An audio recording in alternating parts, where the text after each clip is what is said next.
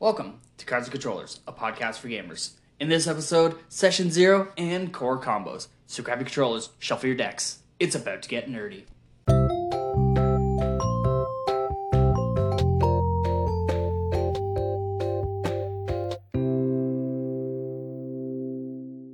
Welcome to episode 2 of Cards and Controllers. I'm your host, Matt.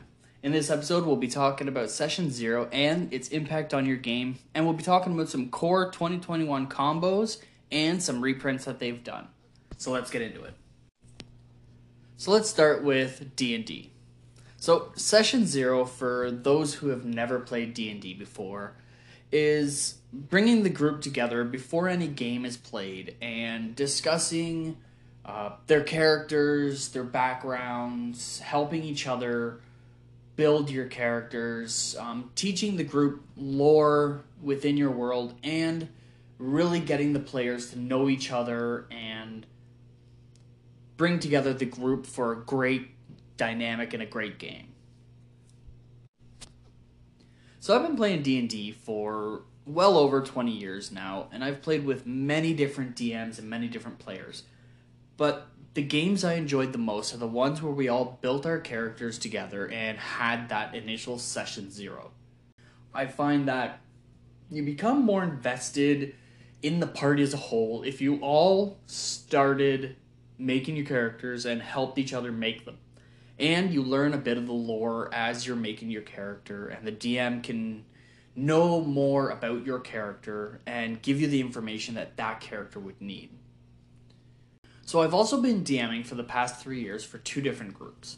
And in the first group that I DM'd for, it was a very new DM, and we didn't have that session zero. And I found the characters didn't really mesh well together. Um, there was a few differences in character opinions, and a lot of backstory had been told as we played. So they didn't really have a know of where they were coming from, why they're doing this, and even now, after playing for about a year and a half with this group off and on, that there's still no true cohesion with the group.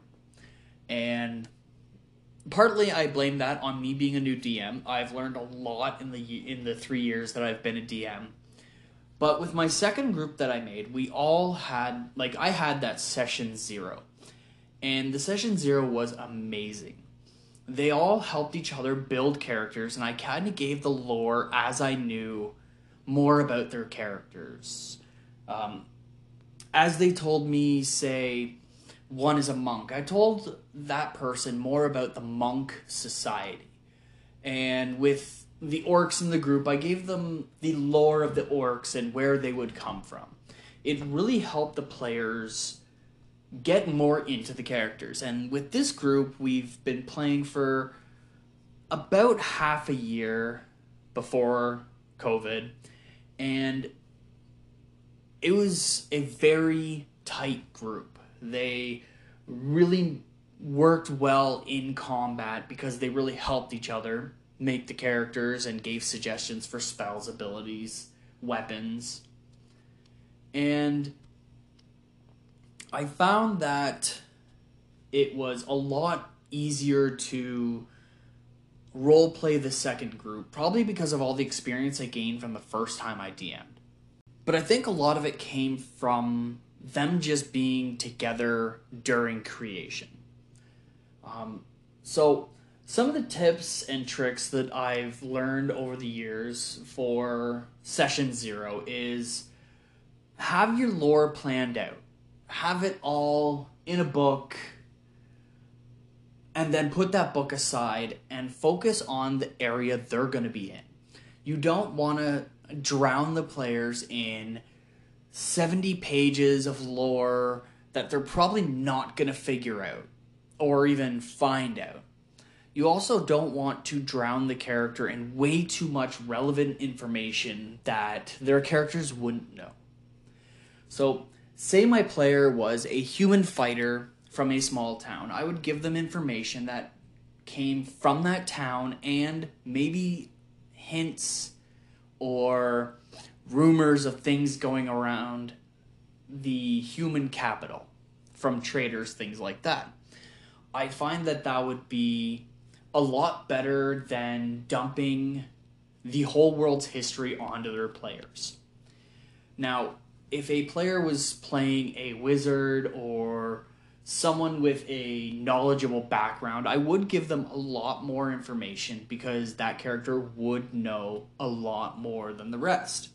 Whereas if someone were playing a hermit druid, I wouldn't give them much information besides um, flora, fauna, um, and if they did pick the hermit background, what they learned while being a hermit. That's one of my tricks that I. It never really failed for me. So, another big thing that I found is the meeting of the group. So, the first group I played with as a DM, um, a bunch of us already knew each other, and there was two new players who still knew everybody else. So it was really easy for us to get together, have the first session, and just go from there because everybody knew each other. Whereas the second group, it was myself and my wife, two people we knew from work, and one person I knew from another game.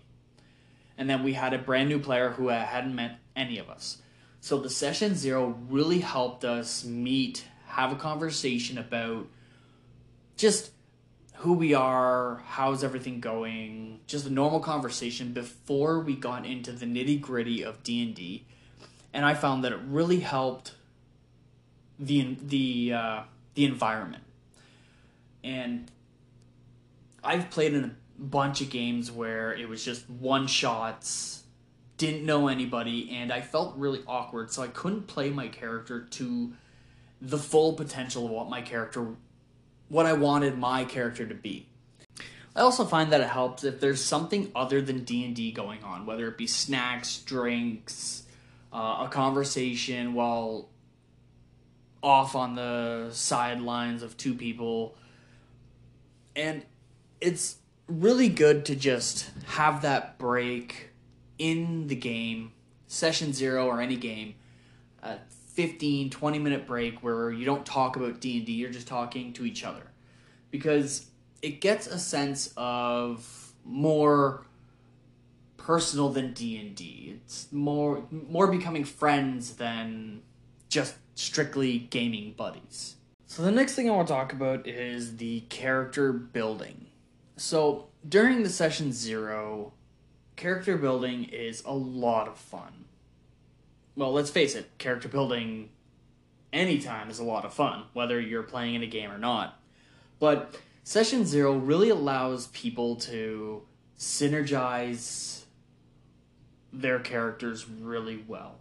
Whether it be a tiefling rogue that is a frontline fighter with an evocation mage who deals in fire, throwing fireballs, and the rogue doing the roguey thing and dodging everything, or to a buff cleric who focuses on improving his party's defenses and having a barbarian who just goes absolutely crazy on the enemies. Having more than one suggestion during character building is huge. You could build a million characters and each of them will have their own thing, their own thing that they do.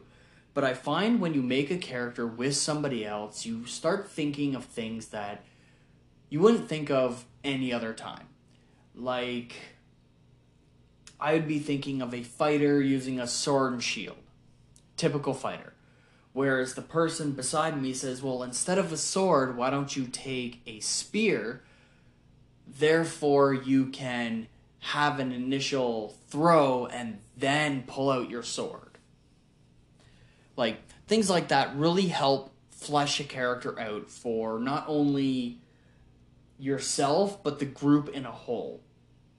You don't want five people showing up to a game with pre-made characters and every single one of them is a caster. Sure, it could work, but as soon as you find things that are immune to magics, like certain magic or something that gets right up in your face, it's going to be a lot harder for the party. Whereas if a party's split up with different classes that each have their own thing that they do that synergizes well with the person beside them, it definitely makes for much better combat and a lot of better role playing opportunities if everybody's a different class, different background. Even di- even the same class with a different subclass could make really interesting dynamics. So, like I said, uh, session zero super important, and I would love to see a lot more people do it. Um, I know a lot of people have a million character ideas, and when they hear about a new game, they just rush in, make a character, and submit it to the DM. You can go about that, but I find the session zero just makes the game that much more enjoyable, that much more player friendly. So let's switch gears and talk about Magic the Gathering. So they just brought out their Core 2021 set, and I just went to a pre release, and I gotta say, it's been one of my favorite sets. There's a lot of great reprints. There's also a lot of great full art cards. The art is absolutely gorgeous for this set. The foil jobs just seem to be top tier with this set. Now, I'm going to be talking about uh, a few combos that I found for the core set. Now, these aren't only core set cards, they're going to be mixed with a few older sets. I'm also going to be talking about some reprints that they've done that I found that look really great now. So, the first thing that I'm going to be talking about is a combo here that has um, the Torment of Hailfire plus the Cadaverous Bloom plus Peer into the Abyss. So the new card here is the Peer into the Abyss. So the Peer into the Abyss, you choose a target and they draw half of their deck, rounded up every time. Now, Torment of Hailfire deals damage by spending mana. Whereas the Cadaverous Bloom, you remove a card from your hand from game and, and you get two green, two black.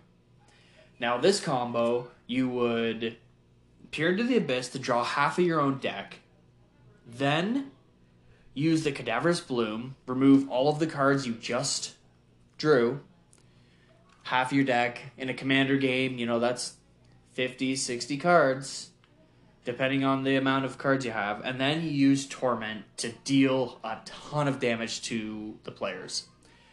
Uh, that's a great way to kick off a great combo and really take control of the game. So the next combo I have here is Dualcaster Mage and Sublime Epiphany. So what I would do in this situation is flash out the Dualcaster Mage, and then cast Sublime Epiphany. Now, Sublime Epiphany has five different things that you can do, or you can do all five of those things. And one of those things is create tokens and draw cards.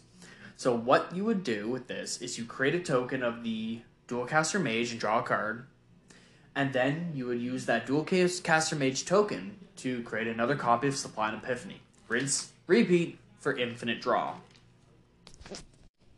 So the next one I have is Solemnity and Nine Lives. Nine Lives is the new card, and with Nine Lives, you prevent all damage and you put a counter on Nine Lives. When you get nine counters, you destroy it. But with Solemn- Solemnity, you can't gain counters at all.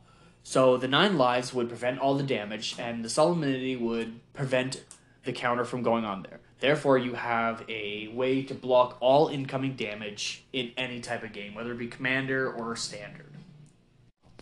So the next one I have here is Underworld Dreams and Peer into the Abyss. I have to say this Peer into the Abyss comes up in a lot of combos I was researching, um, and a lot of combos that even I thought of. So the Underworld Dreams would deal damage for each card drawn, and Peer from the Abyss makes them draw half their deck.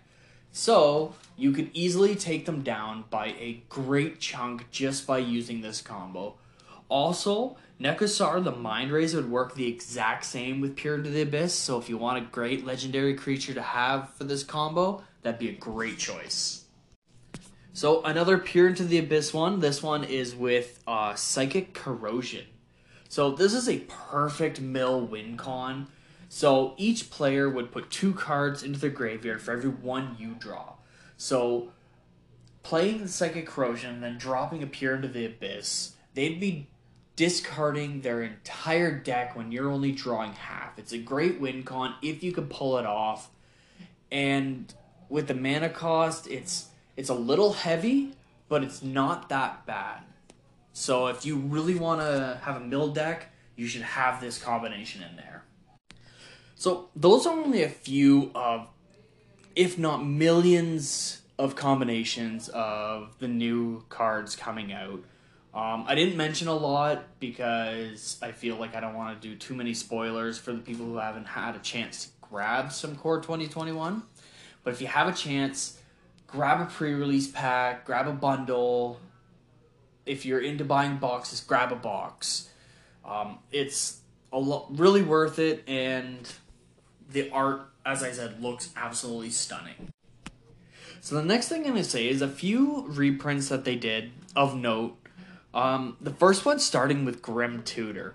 The Grim Tutor full art looks absolutely phenomenal. It's an amazing card as is, and now that they've reprinted it, I'm gonna say that it's gonna see a lot of play with the new set. Uh, another one coming out is Ugin the Spirit Dragon. He was badass before, he still is badass, and the new art looks absolutely stunning. Another one on the list is Azusa Lost but Seeking. Again, the art on it is amazing. It's a great reprint, and I feel like this is going to get a lot of play. So the next couple, we have Rewind, Rain of Rel- Relevation, and Tormod's Crypt. Again, I'll probably say this another few times, but the artwork is absolutely stunning on these. And full art versions of some of these cards, just amazing kudos to the Magic the Gathering art team. Um, the next one here is Runed Halo. And the last one, and I have to say this is one of my favorites, is the Solemn Simulacrum. The artwork for that is incredible. I'm so glad that they did a reprint of this. And I'm looking forward to finding a lot more cards from this set to go right into my decks. So that's all I have for this week. Um, so next week we'll probably talk a little bit about Pokemon, a little bit about some video games, and um, stay nerdy. And thanks for listening.